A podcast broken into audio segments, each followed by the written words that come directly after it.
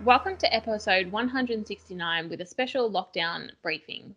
My name is Emma Scott, Senior Workplace Relations Consultant at B H A A. Joining me today is Clinton Tomeldon, Workplace Relations Consultant. Welcome, Clinton. Thank you, Emma. I'm happy to be here. So today we're here to provide a briefing to members on the secondary pathway bargaining for the Allied Health Professionals Agreement. Yes, we want to be able to outline the changes to the terms and conditions contained within the existing two thousand sixteen agreement that will be replaced by the outcome of the secondary pathway bargaining. So it's actually the first time uh, secondary pathway bargaining has occurred uh, rather than the primary pathway. We had eight bargaining meetings with discussions finalised on Thursday, the seventeenth of September. That's right. The secondary pathway is set out in the state government's enterprise bargaining framework as an alternative mode to the primary pathway. It's essentially a twelve-month rollover agreement. V A P A made a request to the Victorian government to the secondary pathway due to the disruption caused by COVID nineteen, which was approved in August. So members would have been advised of this in Bulletin two five seven eight. Yeah, correct. It was actually only available to those enterprise agreements that expire on or before the thirtieth of June this year.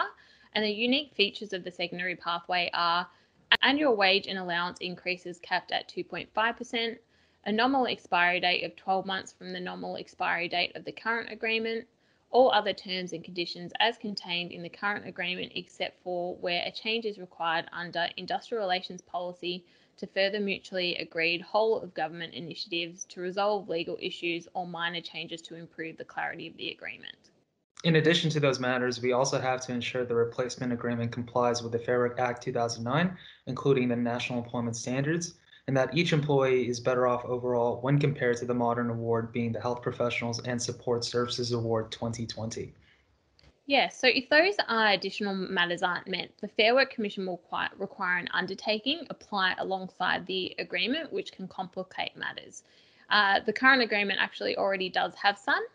Uh, so we assess the agreement against the current modern award and where changes were required to reduce the likelihood of undertakings, they were made. We conducted the Better Off Overall test, aka the BOOT, and made changes based on recent experiences we have had with the Fair Work Commission and other agreement appro- approval processes. Yeah, the Fair Work Commission's approach has continuously evolved since the full bench decision of Coles and Bilo versus Duncan Hutt in May two thousand sixteen. Yeah, the approach is stricter in that each employee must be better off overall, with monetary benefits being a critical element to the assessment.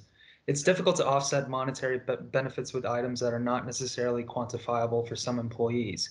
So, for example, with casual employees, it's difficult to offset monetary items like loadings because casuals do not receive set hours. They also do not receive the additional be- benefits of the full-time or part-time employees receive forward leave.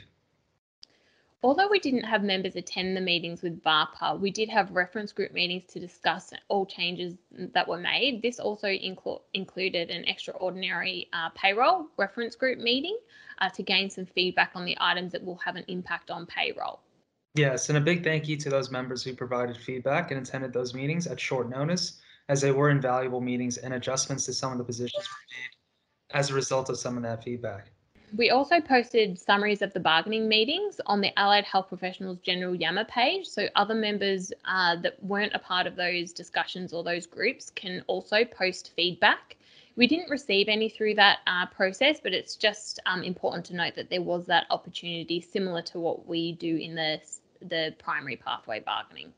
That's right. And starting with Part A of the agreement, which is preliminary matters, this is where most of the simple changes have been made. These either have little or no impact.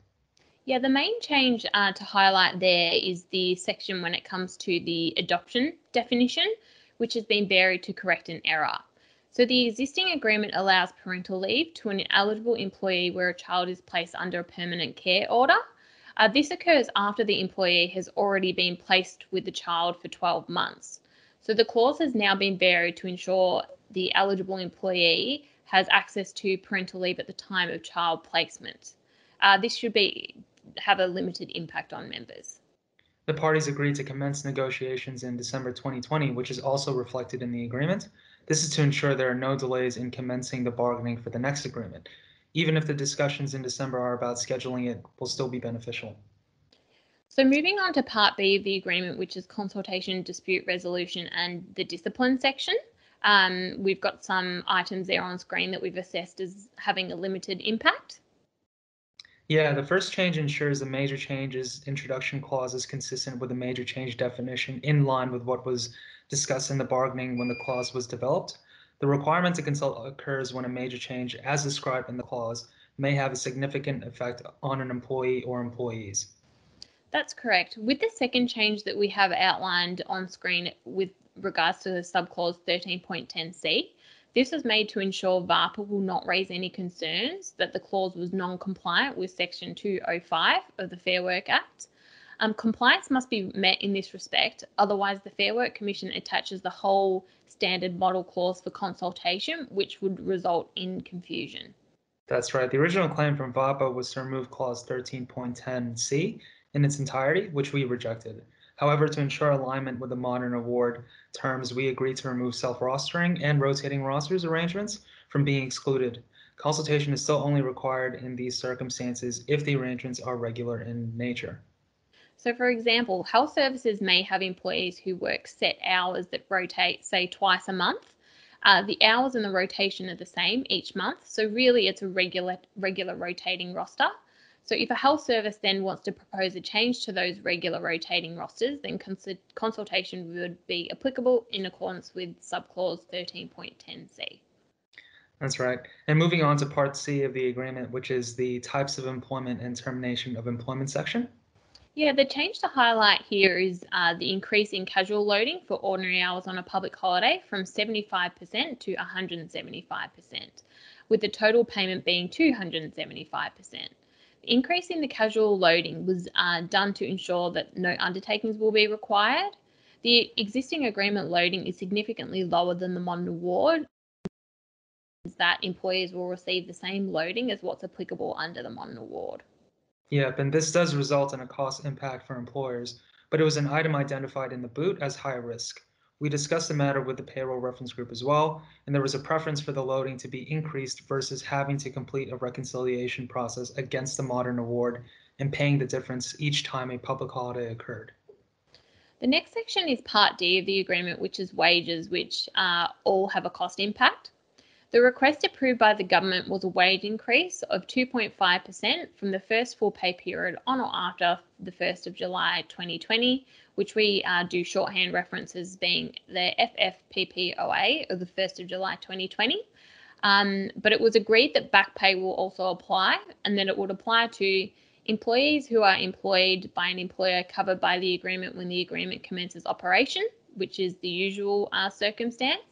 Um, but that, the next one on screen is employees who terminate their employment after the agreement is made in accordance with Section one hundred eighty-two of the Fair Work uh, Act, which more specifically is when a majority of employees of the employers that will be covered by the agreement cast a valid vote to approve the agreement. That's right. And this is why we have deleted Clause twenty-eight point five regarding the lump sum payment, as it's no longer relevant, along with Clause twenty-eight point four regarding additional increments. In relation to the existing clause twenty-eight point six regarding maintenance of some chief and deputy chief rates, that has been kept.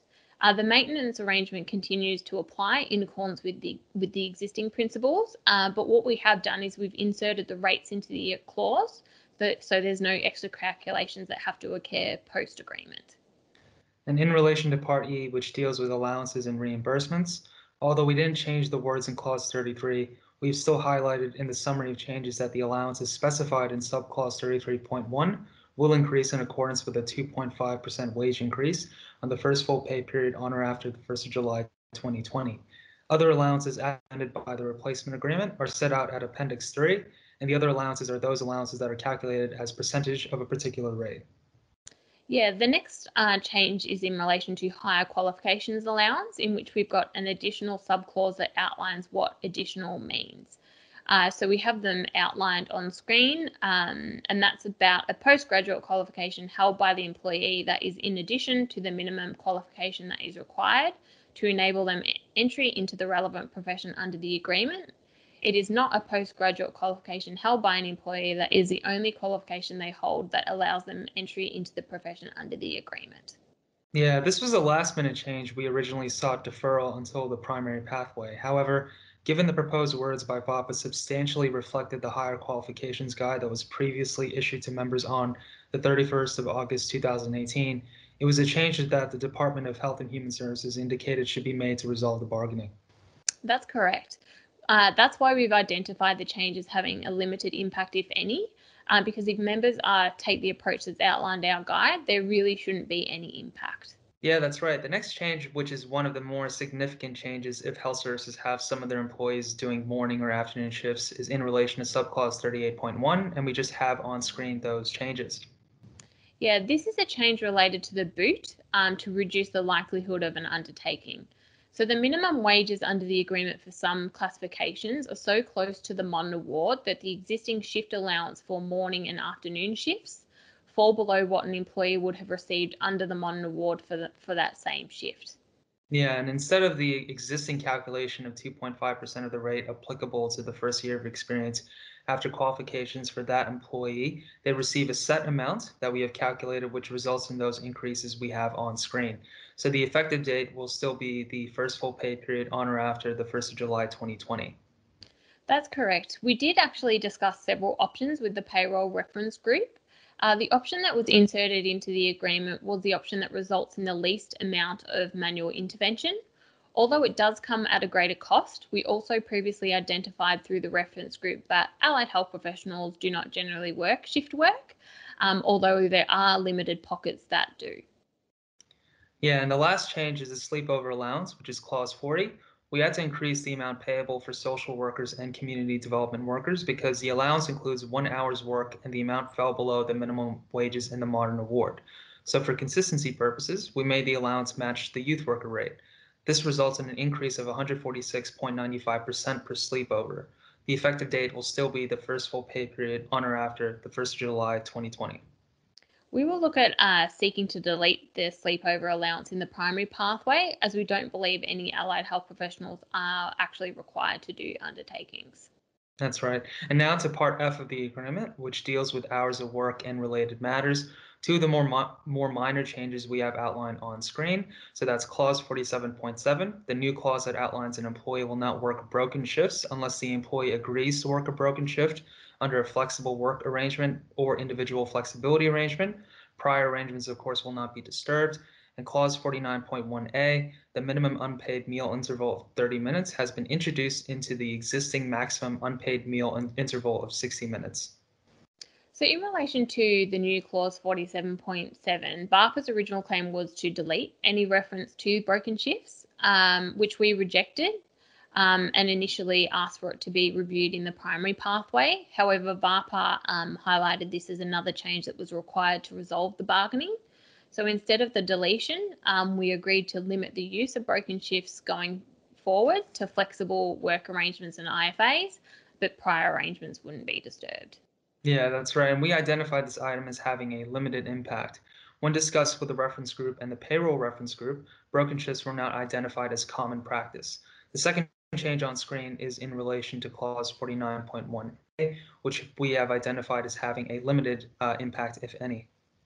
Yeah, so that's in relation to the existing unpaid meal break. It currently specifies a maximum of sixty minutes, but not a minimum. So as a part of the boot process, this was amended to specify thirty minutes um, unpaid as a minimum. Um, and the feedback from the reference group was that uh, the breaks rostered are actually thirty minutes in duration.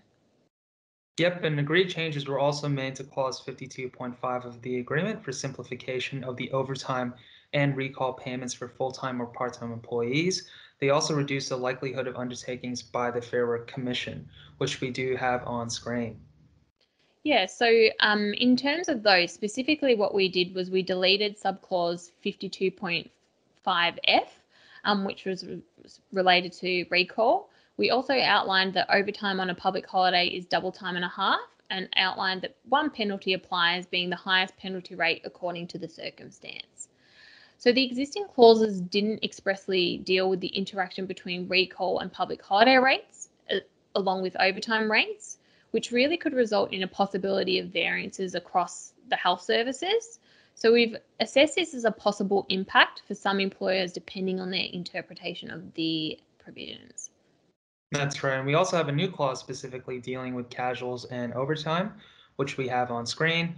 And it's essentially overtime will be payable when a casual employee works in excess of ten hours on any one shift, in excess of thirty-eight hours per week, or where a break of at least eight hours has not been provided between successive ordinary shifts until a break of eight hours is provided, and that overtime payments for casuals are based on the full-time or part-time rates outlined in the previous slide, plus the twenty-five percent casual loading.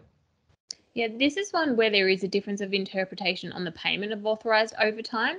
We usually advise that casuals are not entitled to overtime because of the words "for all the work done" in the casual clause, whereas VARPA believe overtime applies um, because the overtime clause isn't explicitly um, exclude casuals. And also VARPA believed recall applied to a casual, um, which we also disagreed with. But despite this, the parties did agree to make amendments as a result of the boot. Yes, and the modern award now clearly outlines casuals are entitled to overtime, so it was something that required amendment. And casual overtime has been raised by the Fair Work Commission in the approval process for another enterprise agreement. Yeah, there was a preference for the payroll from the payroll reference group that the threshold be seventy-six hours per fortnight instead of thirty-eight hours per week, but we were unable to progress that position with VARPA. The thresholds are the same as the modern award, with the exceptions of the words regarding the eight-hour break, which was to deal with the threshold issue regarding recall not applying to casuals, just to ensure that they don't get called back for additional ordinary shifts with little or no hours between them.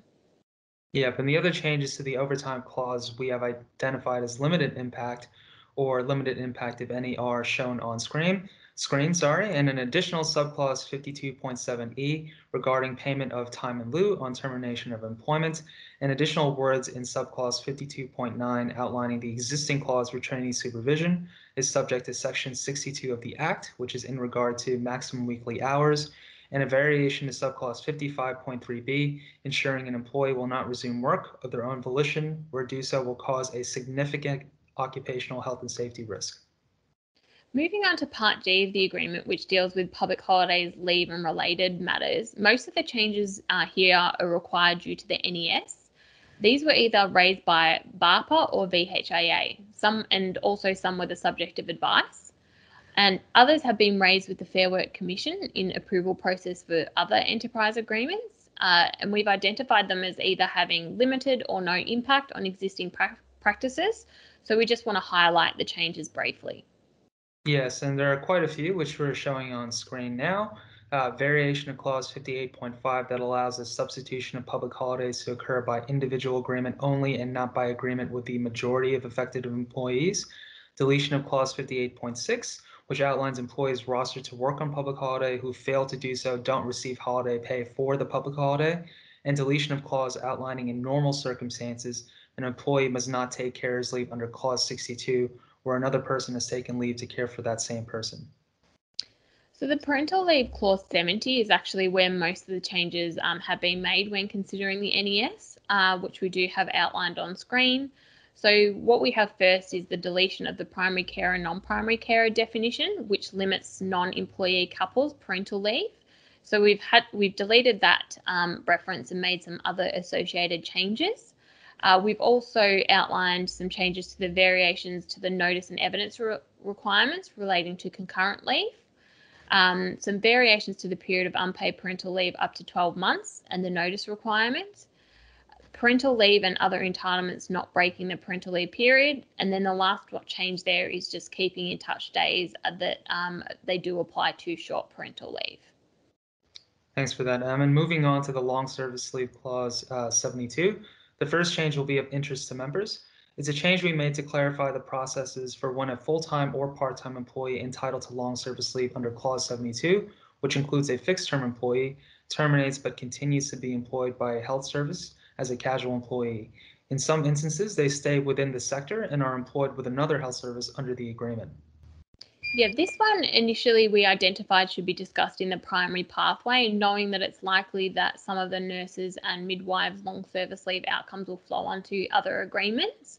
This was also a preference of the reference uh, group and the payroll reference group. However, this was another change that VARPA indicated must be made in the uh, secondary pathway to resolve the bargaining.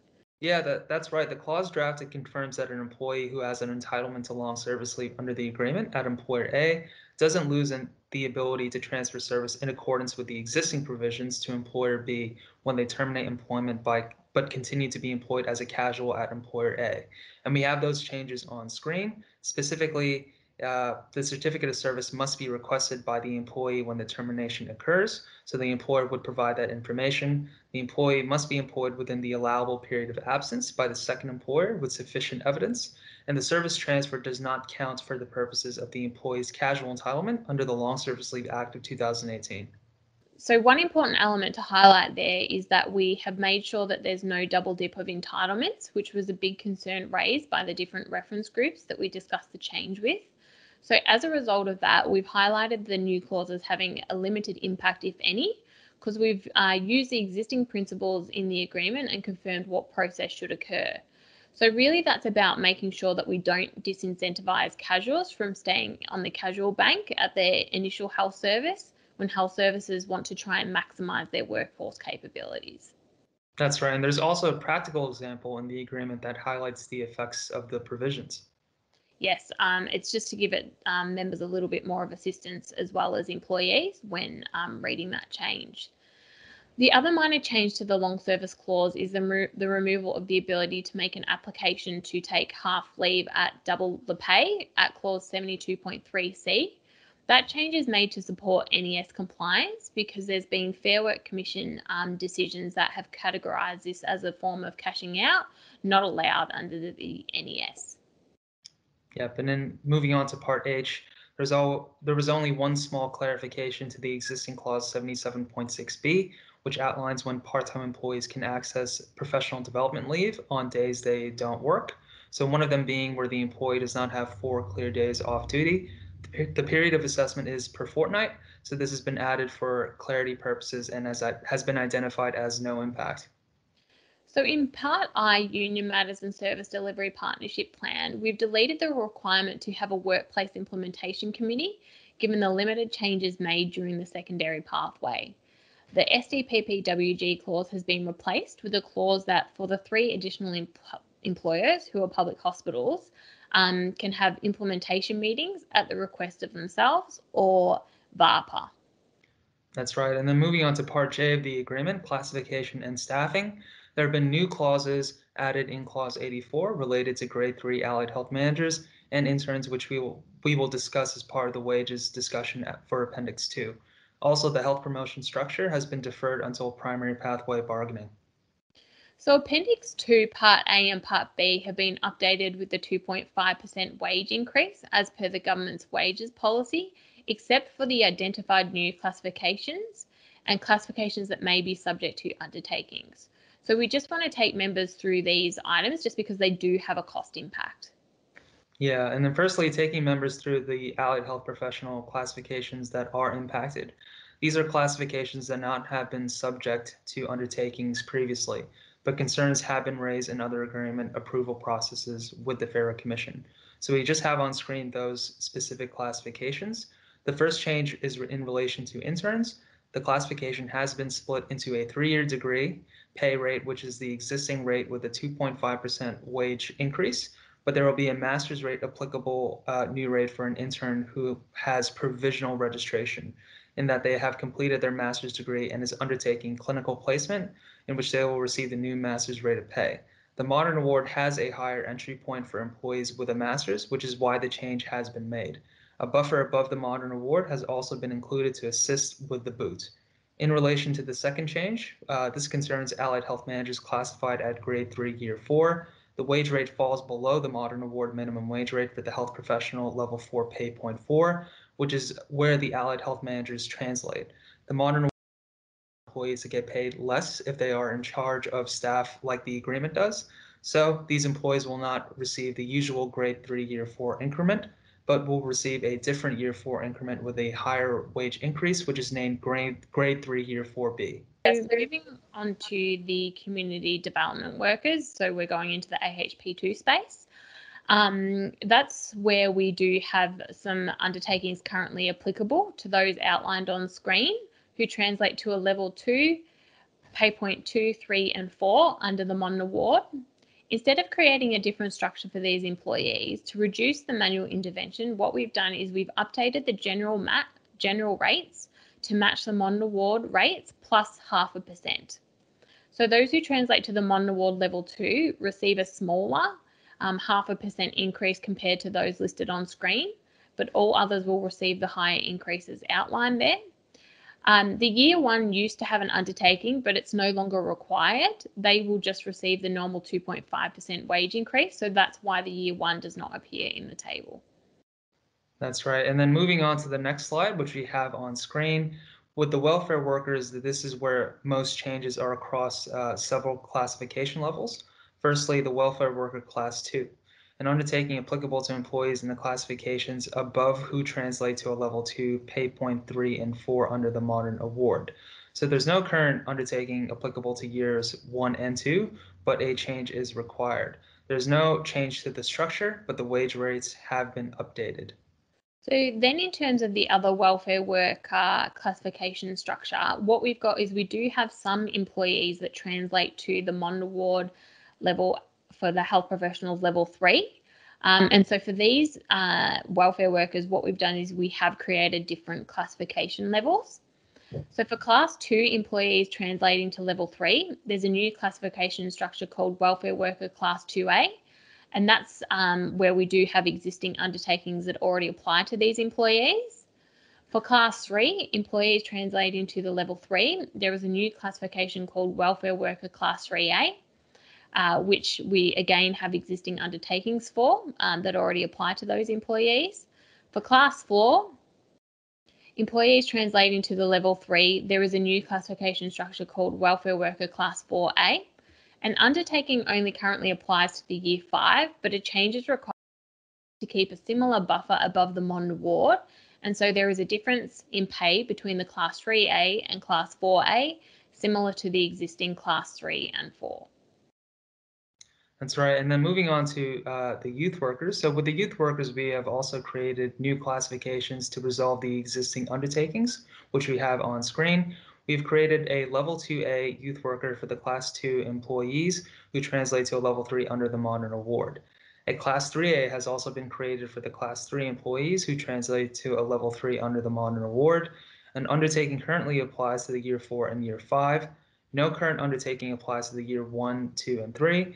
But a change is required to these years to keep a similar buffer above the modern award. And so there is a difference in pay between the class two A and class three A, similar to the existing class two and three. Um, and then lastly, there's just one change for Peter Mac only, and that's in relation to the trainee research technologist slash in brackets scientists.